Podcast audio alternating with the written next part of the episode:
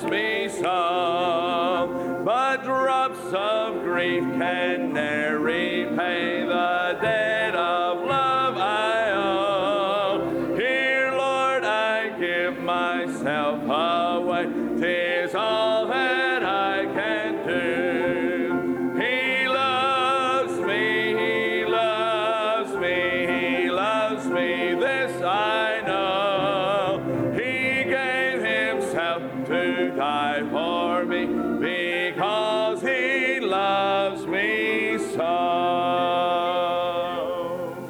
Aren't you glad He loves us tonight? Amen. Let's remain stand for word of prayer. Good to have all of you with us, and we appreciate you being here in our midweek service. Bobby Lawler, if you would lead us in prayer, please. Yes. Amen.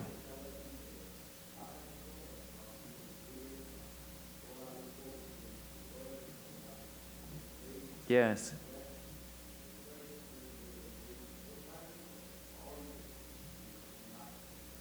Amen. Let's keep on singing. I'm so glad that Jesus loves me.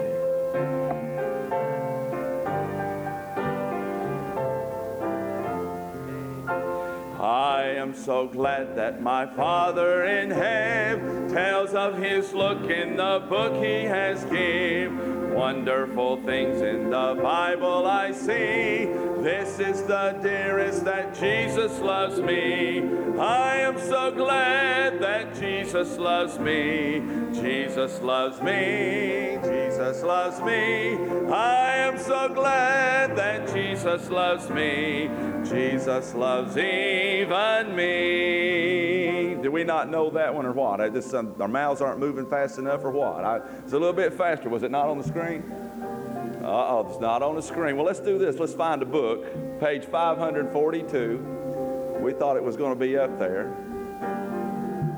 It's page 540. We're going to do that first first. I knew something was wrong because everybody's looking around. Thought they was trying to read lips. I couldn't figure out how fast that. It's like my band class. The kids look up the, the trying to move their fingers like everybody else is. Let's do that first one again because it's a good song. Page 542 on the first now. I am so glad that our Father in heaven tells of his love in the book he has given. Wonderful things in the Bible I see. This is the dearest that Jesus loves me. I am so glad that Jesus loves me. Jesus loves me. Jesus loves me. I am so glad that Jesus loves me. Jesus loves even me. On the last now. Oh, if there's only one song I can sing, when in his beauty I see the great King, this shall my song in eternity be. Oh, what a wonder that Jesus loves me. I am so glad that Jesus loves me. Jesus loves me. Jesus loves me. I am so glad that Jesus loves me. Jesus loves me. Let's sing that chorus again. Now sing. I am so glad that Jesus loves me. Jesus loves me. Jesus loves me. I am so glad that Jesus loves me. Jesus loves even me. Amen. Thank you. May be seated. Amen. Let's let our ushers come forward to receive her offering. Everything you give tonight goes in support of the Bible conference, so let me encourage all of you to give and, and to be generous in your giving on Wednesday night. If you have not signed up for the uh, family conference, you can do so tonight. We just need to know tonight because we've got to get all the numbers in tomorrow. But uh, this is for everybody. This is for all the families, uh, couples, singles. Uh, it deals with a family legacy, our children, different things. So I hope that many of you participate in it. I know it'll be a real blessing. And of course, Sunday, we'll be having two special services uh, that deal with the family, so I'm looking forward to that. So you want to keep that in mind. Let's pray. Father, we thank you tonight for your love, and we thank you, Lord, for all you've done for us. Bless our giving tonight. May we give in response to that love. And I pray you'll use us tonight to meet the needs that exist. In Jesus' name, amen.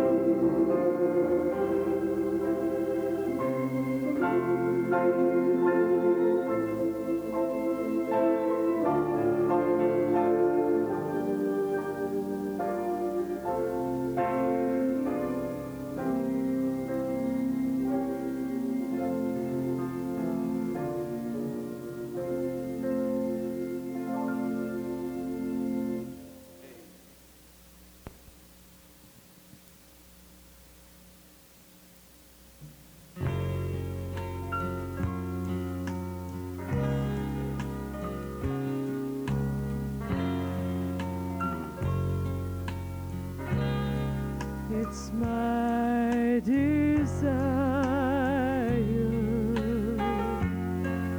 to live for Jesus. It's my desire just to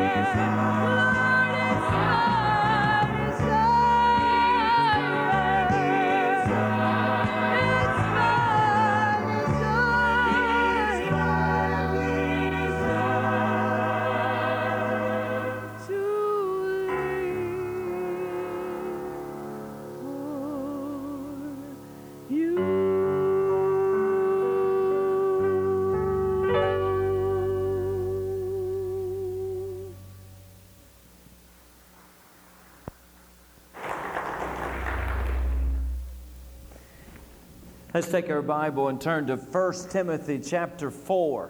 The book of 1 Timothy chapter 4. And I do trust it is your desire uh, to live for the Lord.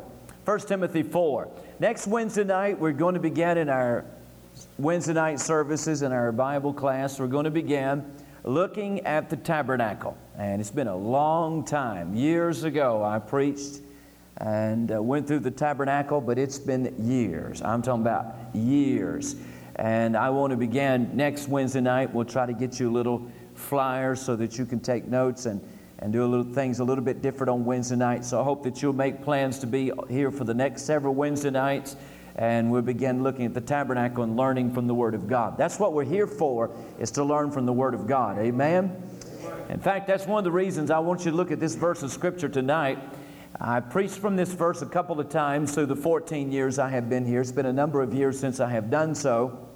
And I want you to look at the verse again because this is a verse, if there's any particular verse in the Bible that has had an impact in my life, it is this particular verse.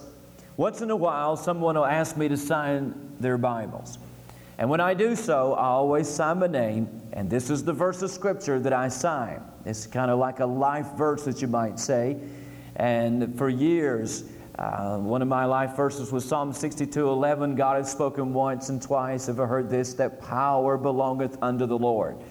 But when I read across, ran across this verse and really got in this verse and studied this verse, it changed my whole perspective of what the ministry is all about. And this has become the verse that I have adopted as my life verse. I want you to stand. And tonight I want us for just a few minutes to think about the Word of God in church the Word of God in a church service. Now, we've come here tonight. I am fixing to read the Word of God, and I'm fixing to share with you the Word of God. Now, what is my responsibility and what is your responsibility? We find that in 1 Timothy 4:13 that Paul he gives this instruction to Timothy. Look at it. 1 Timothy 4:13 he simply says, "Till I come, give attendance to reading, to doctrine to exhortation, or to exhortation to doctrine. Now, would you read that verse of Scripture with me? And we find in this verse here what I am to do with the Word of God in church. But we not only find in this verse what I am to do with the Word of God in church, but you also find in this verse what you're to do with the Word of God in church. Now let's read it together. 1 Timothy 4:13. Till I come, give attendance to reading, to exhortation, to doctrine. Thank you. you may be seated. Let's pray. And then tonight we'll look at this one verse of Scripture and trust that will help you in your attitude toward the Word of God. Our Father, in Jesus' name, we thank you for all you've done for us. Tonight we've been reminded of your love. And Lord, we've been reminded because of what you've done for us that our desire should be to serve you and to follow you. Now, Father, we ask you now that you might bless our moments in the Word of God. Father, I pray that we'll put to practice the very thing we're looking at in the Scripture. I pray tonight that we'll learn to reverence the Word of God and to have an attitude toward the Word of God that we ought to have as so commanded by the Scriptures. Now, Father, I pray you bless our time together, that it be a profitable time. Be a time, Lord, of reading. It'll be a time of Uh, exhortation. It'll be a time of doctrine. I pray, Lord, that you will now open our hearts to your word and we'll thank you and praise you for it is in the name of Jesus Christ we ask these things. Amen. And when I come to 1 Timothy chapter 4, I am aware that the thrust of 1 Timothy chapter 4 is of being a good minister. You notice in verse 6 he said, But if thou if thou put the brethren in remembrance of these things, thou shalt be a good minister of Jesus Christ. Everything in chapter 4 is centered around being a good minister. I do want to remind you at the very beginning that when he talks about being a minister, he is talking specifically to Timothy, but he is involving every one of us. The word minister that is used there simply speaks of being a servant. He's talking about being a good servant of Jesus Christ, being a good minister, a good servant of Jesus Christ. And the word conveys the idea of usefulness. And it implies that every believer should willingly pursue usefulness when it comes to the matter of the cause of Jesus Christ. So when we're talking about being a good minister, we're not talking about just being a good preacher, not just being a good missionary or being a good evangelist. We're talking about being a good servant of Jesus Christ, and that involves every one of us. Now, not everybody in the room tonight is a minister, such as what I am doing tonight, but every believer is a servant. And in that sense, you are a minister, and your desire should be to be a good minister of Jesus Christ. But in our text in 1 Timothy 4:13, Paul was instructing Timothy, and he said, Until I return, this is what I want you to do. And you find that he gives him instructions concerning three particular things that he wants Timothy to give careful attention to in his life. These three things I find not only as instructions to Timothy, but there are three things that I want to point out tonight that we're to give careful attention to in our lives, and uh, in particular when we come to church. Now, we put them on the screen, and these are the three things that he mentions. Number one, we're to give careful attention to the reading. Number two, we're to give careful attention to doctrine or exhortation. And thirdly, we're to give attention to the matter of doctrine. Now, you notice the phrase there, he said, Till I come, give attendance. He's, talking, he's away, and he, he mentions a couple of times how he's going to return to Ephesus. And when he does so, there's certain things he's going to take care of. But until then, he says, Timothy, I want you to give attendance to reading, to doctrine, to exhortation. And same thing, he said, until I come, he said, I want you to give careful attention. For you see, the word attendance there literally means to give attention to. And it is a command on Paul's part to Timothy Timothy, this is my directive for you. This is my command to you until I get back. Now, I want you to give careful attention to these three things. And again, as we look at them, we see that they not only are specific words to Timothy, but they're also specific words to me and to you, or to you and me, as we think about the matter of the Word of God. Now, all three things that he talks about has to do with the Word of God. And when he talks about and what he's describing here is a public matter. It's not a private matter. He's not encouraging Timothy to be a good reader. He's not encouraging Timothy to be a good student, though that would be implied. But what he's talking about, until I get back, there is a public matter, and there are certain things in the public worship that I want you to give careful attention to. And in the public services and in the worship services, I want you to give careful attention to the reading, to the exhortation, and to doctrine. Now, what is he talking about? What you have in verse 13 is instructions, you might say, to a minister and what he is to do with the Word of God in a church service. I find here in the, the, verse that spoke to my heart when I mentioned a moment ago how it impacted my life because it really said to me, in essence, this is what my job is. This is my role, service after service after service. This is what I'm to be doing. It changed the whole way I looked at preaching. It changed the whole way I looked at my studying. It changed the whole way that I approached the ministry. Because what he tells Timothy, in essence, he's saying, Timothy, this is what you're to be doing when you when you're in your service in the church services in the church. This is what kind of preacher you're to be. But not only does he tell Timothy and me what kind of preacher I am to be, but he's also talking about the people and how they are to respond to the Word of God that is being given in a service. So you have an instructions that is given to the preacher, and you have an instructions that is given to the congregation. Now, what are we to do with the Word of God? What is the place of the Word of God in church? When we come on Sunday morning, Sunday night, and Wednesday night, what is the place of the Word of God? And may I say, first of all, may I say this that the Word of God is the most important thing that goes on in a church service. There's a lot of things that goes on in a church service, but nothing is more important than the Word of God that has been given. And nothing takes the place of the Word of God. That's why I believe that services ought to be centered around the Word of God. That's why in many churches you'll find pulpits on one side, but in a Baptist church you find the pulpit right in the very center. You know why that is?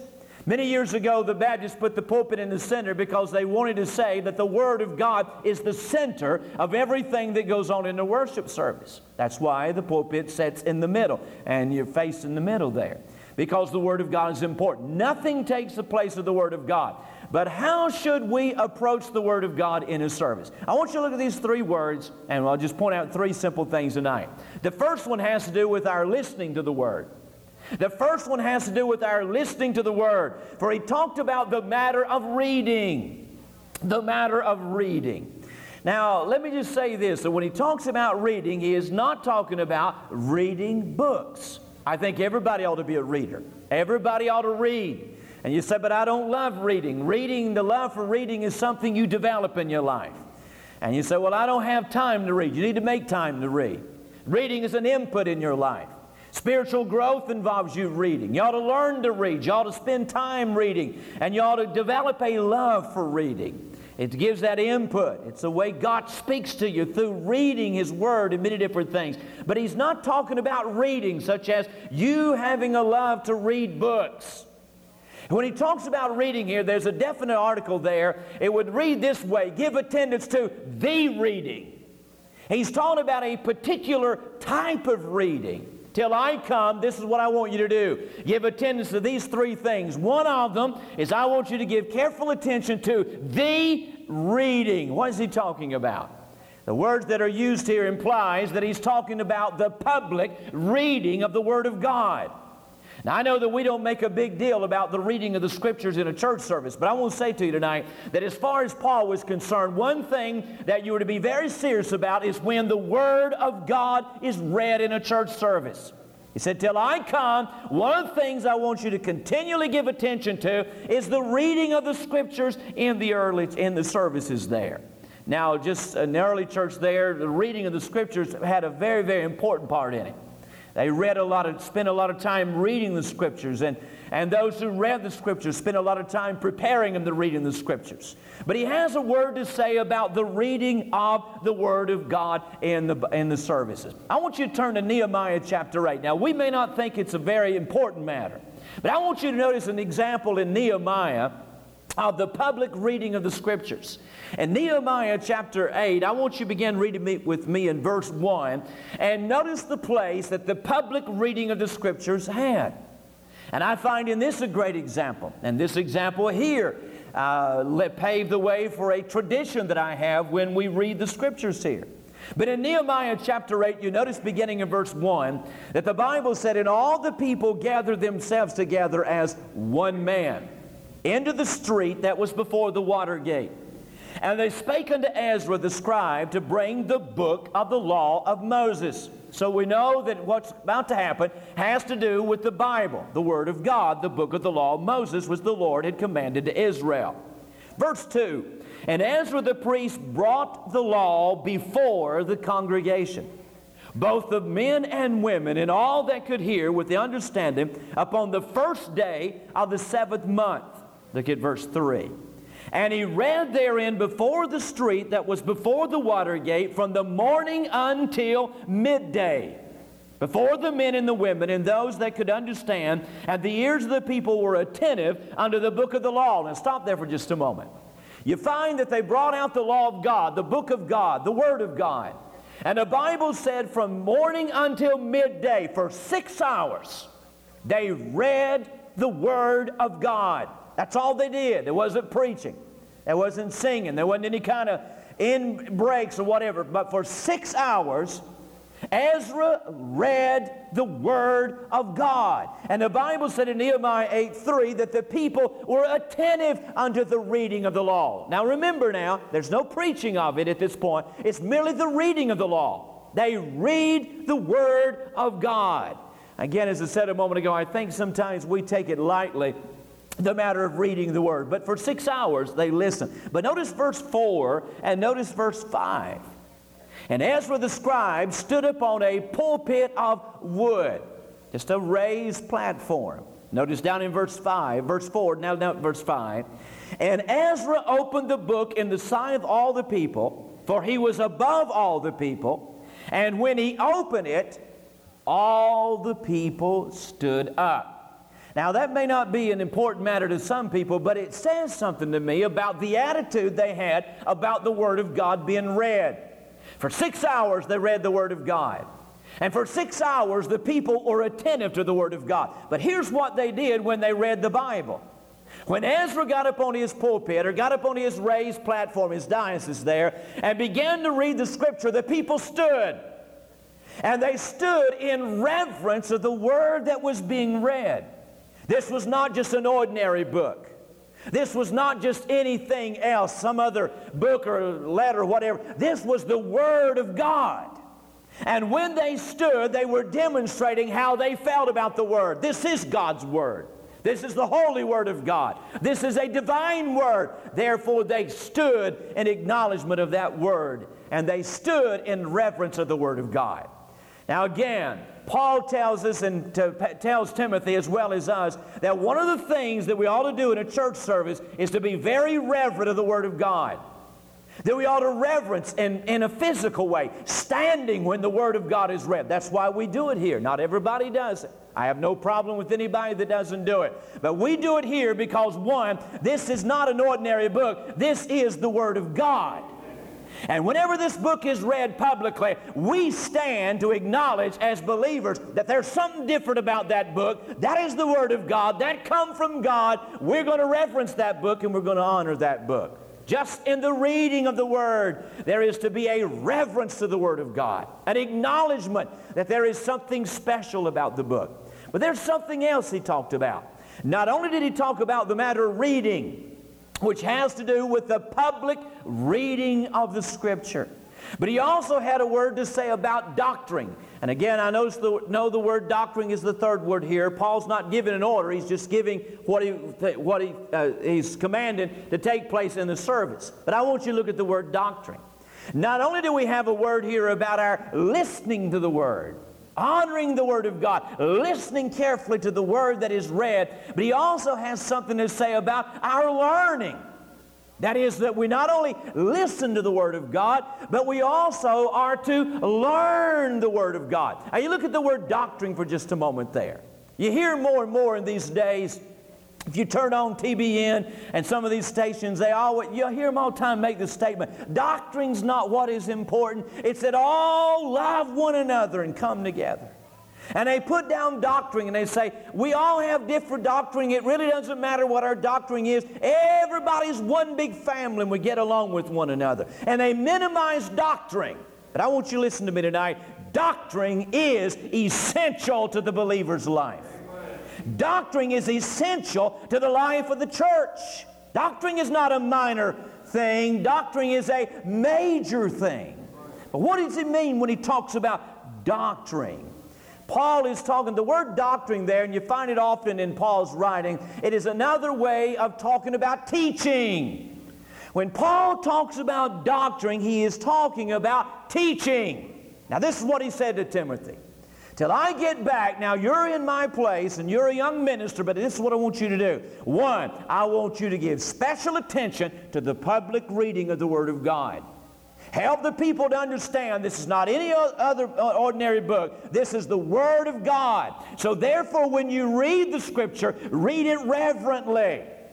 And when you read the scripture, make sure the people are aware this is the Word of God. So give attention, give careful attention to the reading of the Word, and then I want you to teach the Word. In other words, what he said to them was, I want you to read the scripture, and then I want you to teach the people the scripture you've read. Now, many of a sermon, that's what preaching's all about. I know many of a message start, it's, it, the text is a lot like the Star Spangled Banner at a ball game. It gets it started, but it don't have anything to do with it from there on out. Now, I enjoy all kinds of preaching, but as far as I am concerned, preaching is this it is reading the scripture and then bringing people to an understanding of what you've just read. It is teaching the people what has been read to the people. That's doctrine. That's teaching of the Word of God. Go back to Nehemiah chapter 8 again. We look at this example, and you see this. In verses 1 through 5, there is the reading of the Scripture. And for six hours, the people are attentive as the Bible is read. They stand in reverence and acknowledgement of the Bible. But notice Nehemiah chapter 8 and verse 8. The Bible said, So they read in the book, in the law of God, distinctly and gave the sense and caused them to understand the reading. Now he's read to them the Word of God. Now Ezra helps them to understand what they've read. You see the word distinctly that is used there? The word distinctly there simply means to translate or to interpret. He read to them the Word of God and then he translated the Word of God or interpreted the Word of God to them. He read from the law of God and then went back and helped them to come to an understanding of what he had just read. In other words, he taught them the Word of God. He explained to them what he had just read. He explained to them what the Word of God was saying. Now, that Paul says to Timothy, now when you go to church, now this is what I want you to do.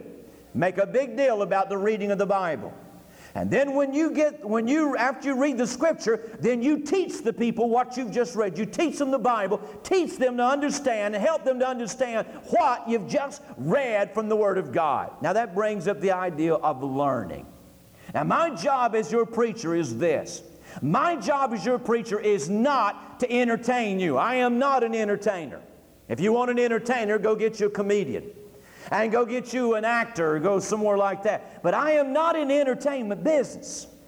And I'm in the business of one, of taking the Word of God, finding out during the week what it is that God wants, what part of His Word, more than coming up with a sermon, but is finding out from God what part of His Word do you want read to the people on Sunday. And then once I read that Word to you, I am to help you to understand that Scripture that I have read to you. Now that's what preaching's all about. That's my job. That's my purpose. That's why God has put me here as your pastor to teach you the Word of God. But that also bears upon you the responsibility of learning the Word of God. That means that the Word of God is to be taught to you so that you might learn the Bible. Now, when you come to church on Sunday morning, Sunday night, and Wednesday night, this is what ought to happen. The Scripture has been read to you, a passage, a portion, a chapter, whatever it might be. And when you go home, you ought to be able to go home understanding that passage better than you did when you went there. However, that passage is approached, however direction the preacher may choose to break that passage open, when you go home, you ought to go home knowing more about that verse or knowing more about that passage than you did when you went there. If you don't, then either I have failed or you have not listened. Either I have not done what God has put me here to do, or you didn't listen and you didn't learn. So, what you're to do is to learn the Word of God. You are to learn the Scriptures. You are to grow in the Scriptures. Again, that puts a responsibility on both the preacher and the pastor. Every preacher is to labor in the Word and doctrine. Every preacher is to study the Word of God. Every preacher is to go through the scriptures and look at the scriptures and then get in the scriptures and come to an understanding himself of what God is saying to bring his people to an understanding of it. That is my job. I am to labor in the Word of God to do that. I remember years ago, you remember Dr. Powell was here a number of times. And I love Dr. Powell, miss him so dearly. Hardly a day goes by that I don't think about Dr. Powell and one way or the other. His life and ministry and his books and so many things have, have, have such a big part of my life that, I, again, oh, there's hardly a day go by that his, my, his name doesn't cross my mind in one way or the other. But I remember one time we were sitting together at a table, and there's a bunch of preachers sitting there talking. And one of them said, Dr. Powell, and he said, Why is it? You remember Dr. Powell was from Wales, had a strong Welsh accent. Sometimes it was so strong you had difficulty understanding what he was saying. Even talking to him one on one, there were times I wasn't quite sure what he said. And, but I remember that day they were talking, and one of them said, Dr. Powell, why is it that English preachers seem to say so much more than the average American preacher? And what they were referring to is the content and the depth of many of the English preachers. And they, said, Dr. Powell, why is that? And I'll never forget his answer. I'm so glad I didn't ask the question.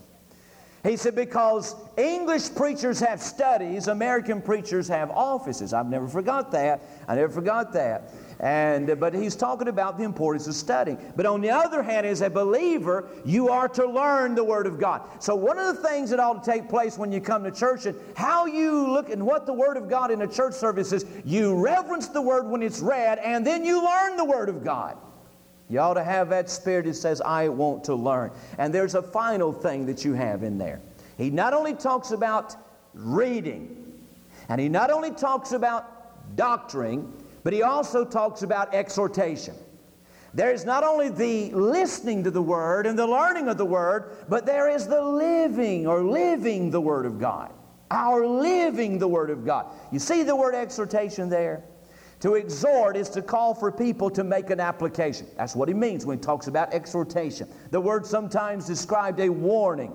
That is, you were to warn people and certain matters in view of judgment or in view of blessings. And then you were to challenge them to do something about the matter, to exhort them, to get them to make application of the matter. Now, this is what preaching is preaching is reading the Word of God and then helping the people to understand what you've just read to them. And then challenging them to apply what you've just taught them. It is helping them to understand the Bible, come to an understanding of what God said, and then challenging them to do something about what they've just learned.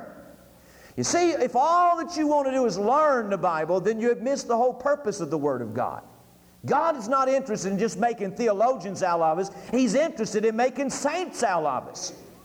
And He challenges, we're challenged to learn the Word of God and then apply the Word of God in our life, put it into practice in our life, and begin to live out the wonderful truth of the Word of God. Look in James chapter 1.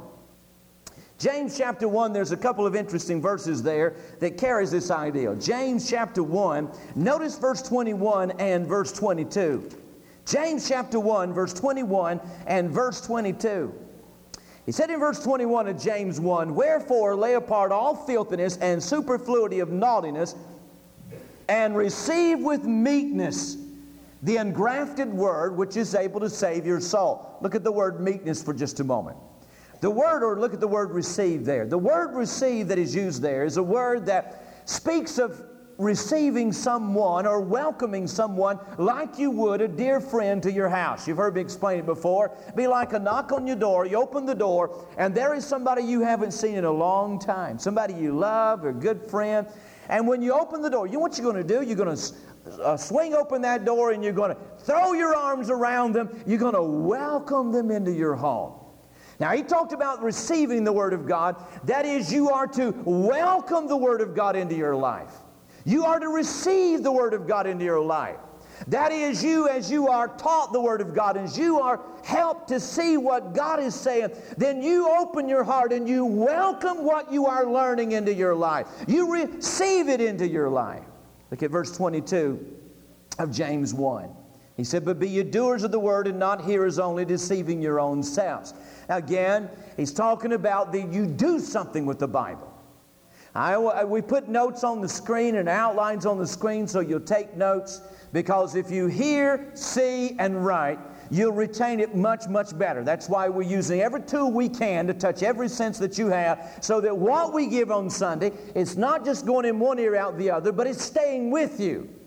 I know if I, if I want to try to memorize something, I want to remember, somebody asked me, How do you remember people's names? I say their names when they give me their names, and as I walk away, I write their name down because if I can say it and write it down, I'll have a better chance of retaining and remembering that name. And so we do all of that. But it's much more than you just writing it down and much more than you just getting the outline on the back of your bulletin. You do something with what you get.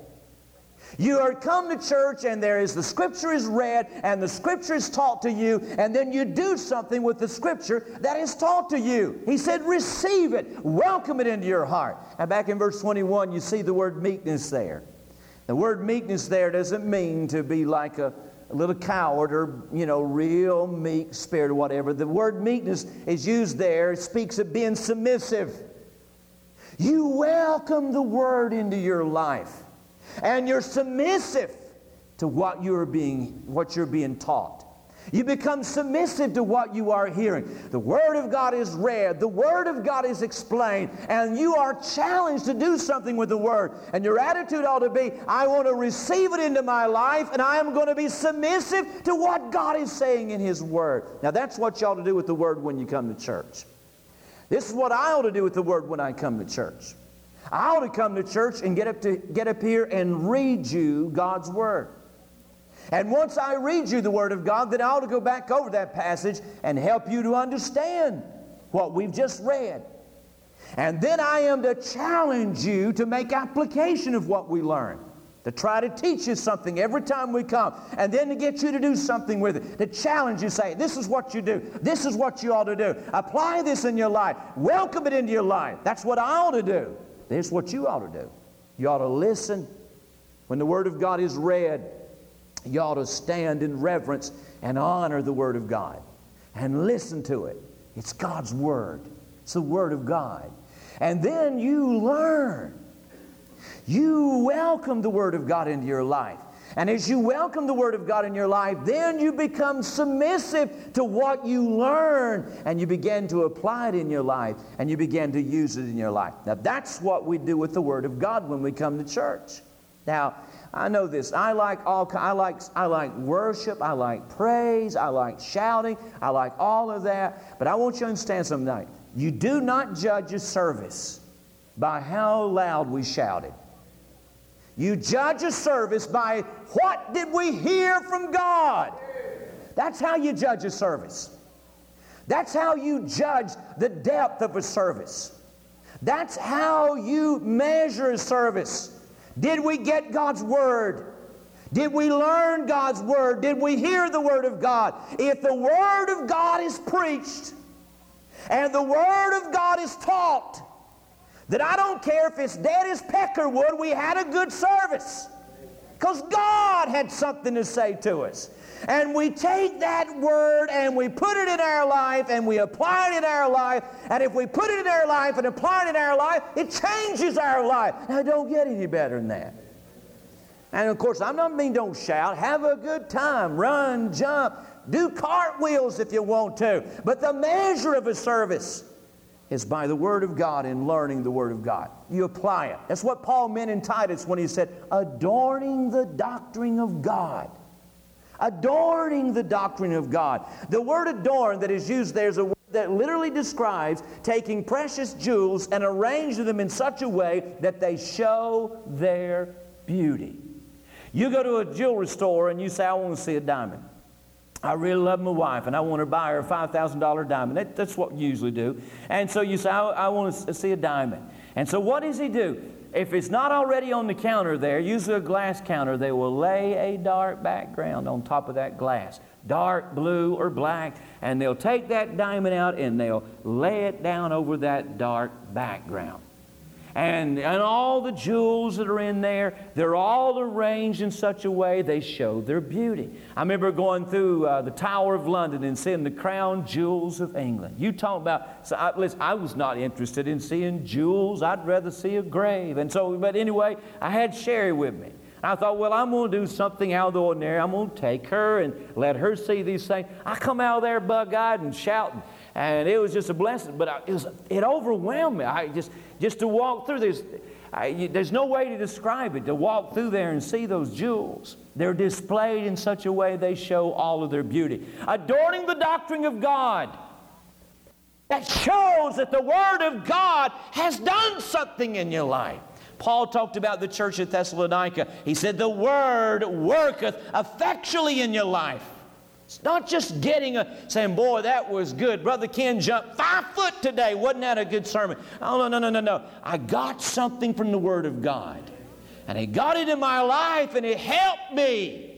It helped me to see something. It helped me in my living for Christ. That's adorning the Word of God, applying the Word of God. That's what you do with the Bible when you come to church. So every time you come to church, you ought to expect this out of me. Brother Ken's going, when he gets up, he's going to read the Bible and he's going to tell us what that passage means and he's going to help, he's going to challenge us to do something about it. That's what you expect out of me. Now, this is what I expect out of you. Can I get an amen right here? I expect you to listen. I expect you to learn, and then I expect you to live what you learn. Can I get another amen right there? That's what you do with the Word of God in church. Look at your prayer sheet, if you would, please. Our prayer sheet, our prayer time tonight. I want you to look at our prayer sheet. Our missionary of the week is George Trask in Sand Mountain Bible Camp. We love Brother George, love the ministry of Sand Mountain Bible Camp, and always a joy to have him here, a friend of this church. And, and of course, you know, Miss Trask went home to be with the Lord and uh, back a few months ago. Brother Trask, I saw him right after Christmas. He told me uh, sweet story. He said, uh, he told, me about their new, he told me about their new grandchild and whatever, and he told, t- told me about a custom they'd always done in their family. How every year, every time a new grandchild would come along, they would put an ornament on there and have the baby's name. It was his first Christmas. And what they did for Miss Trask this year is they put one on there for her first Christmas in heaven. And but it's a great. But anyway, you want to remember them, pray for them, and because it's a long grieving process for all of them. Our church of the week's not actually a church. Uh, Brother Wilbur Hurt. Uh, last time I saw him, he gained enough weight he could be a church building. Tell, you tell him I said that, Amen. But no, we wanted. I wanted to put Brother Hurt's name on here. Of course, he's coming to be with us in March. Always here the last Sunday of March and our spring revival. But particularly want to remember him in prayer. I talked to him Saturday, called Saturday, and, and uh, wanted to pray especially for his wife, Joe. She's been having some liver problems, and they're not sure what is going on. I think she's going back for some further tests this week, and they seem to be very concerned about it. And so I assured him that we would pray for him and pray for Sister Joe. So when we come in just a moment, I want you to remember our missionary of the week and uh, George Trask, Sand Mountain Bible Camp. Of course, Brother Hurt, let's pray for him. And then in the hospital list, Alex Paget got to go home this afternoon. We want to continue to pray for him. Uh, Miss Gilbert is in Memorial Hospital. She'll be having gallbladder surgery tomorrow. Quim Hudgens is in there. She has uh, pneumonia. And of course, Brother Bobby's uh, daughter Barbara, we want to continue to pray for. And then Rhonda Perry's little nephew, Evan Franklin, is at Tri County. Billy Jackson at Erlanger Hospital, Kenneth McEwen. And then Nevada Creek Jeffries is at Children's Hospital and then Jack Kendall at Vanderbilt. They're doing some tests there. So, all of, all of you that will, let's come just gather around the altar. And I want you to do these three things. I want you to pray for uh, Brother Trask, Brother Hurt, and then I want to ask you to ask God to help you to be a learner and a liver of the Word of God. As we sing, come on right now in Jesus' name. Let's gather around the altar and take these things to the Lord. Our Father, tonight in Jesus' name, we thank you for the power of prayer. We thank you, Lord, for the power of collective prayer, where two or three are gathered together. The power of people joining their hearts together in prayer. And Father, we come on these Wednesday nights every week to remember the work of God and the workers of God. Father, we thank you for what you do here, but we are mindful that your work is not just limited here, but to other places. And we want to be a part of what you're doing around the world through prayer. We pray tonight for Brother Trask. Thank you so much for Brother Trask. Thank you so much for Sand Mountain Bible Camp. What a blessing it's been to this church. Thank you, Lord, for uh, this dear family and how they have served you and followed you. Father, I pray you bless them tonight. I pray, Lord, that you continue to bless them as they move on without Mrs. Trask. She was such an important part of the ministry, but bless them and be with them. I pray you continue to strengthen their hearts. Father, we pray tonight for Brother Hurt. Thank you for him. Father, we can never, this side of eternity, thank you enough for allowing our paths to cross. What a blessing he has been. I thank you so much for his friendship. Tonight we come to you on behalf of his wife, Joe. Father, I know that most in the room, if, eh, probably everyone, have never met Miss Hurt. But Father, we love her because of our love for Brother Hurt. And Father, as we cry out to you tonight, you know the physical need that she has. Father, I pray you be with them. I pray you would touch. I know that your will would be done. But I pray you be with them and I pray you'd watch over them and meet every need. Father, we just pray now you bless Brother Hurt and prepare his heart as well as our hearts for the meeting coming up in a few weeks. I pray you bless it. May we experience a wonderful visitation from the Lord. Father, we pray tonight for our folks that are in the hospital, for those who have gone home, for those who are still there. Father, we pray you bless them. And you know the needs. And I pray you'd watch over them and touch them and just work in their hearts and their lives as well as their bodies. Give grace where grace is needed. Give encouragement where encouragement is needed. We pray, Lord, if it be your will to bring healing to those who have special needs. Pray for those having surgery tomorrow, those who have tests. I pray you be with them. Father, we ask you today to continue to bless all the special requests that we have and watch over them and work in them. Many of them involve loved ones that are unsaved. I pray, God, for their salvation. for, for those who have spiritual needs, we pray for the meeting of those needs as well as the meeting of their physical needs. All of these special requests we lift up to you. Father, you are God. And we thank you for your ability to move. And so, Father, we come tonight on the basis of the shed blood of Jesus Christ, asking you to work in these things. Glorify your name in the answering of them. And we'll bless you for it. On the Lord's Day, we pray you bless. I pray you bless Brother Sam. I pray that Sunday will be a day that'll enrich our families and enrich our lives as mothers and fathers and husbands and wives.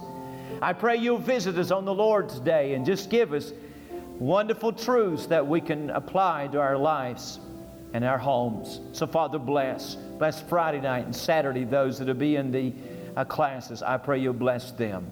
Father, I pray you just continue to move here. Thank you for what you're doing. Bless our upcoming projects. Supply every need we have for those.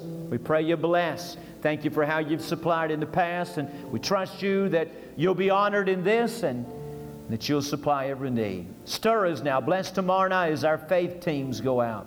I pray you'd open hearts to the gospel. I pray you'd open doors. Thank you, Lord, for the people that were here Sunday, that were visited last week by our faith teams. I pray, dear God, that every Sunday we'll see fruit in this service as a result of those who have made this commitment in their lives and this dedication. So I pray you bless tomorrow night our faith teams as they go out. So, Father, continue to bless this ministry. Give it to you, lift it up to you. It's yours. I pray you'll be honored in every little detail. For it's in the name of Jesus Christ we pray and ask these things. Amen. Are you glad you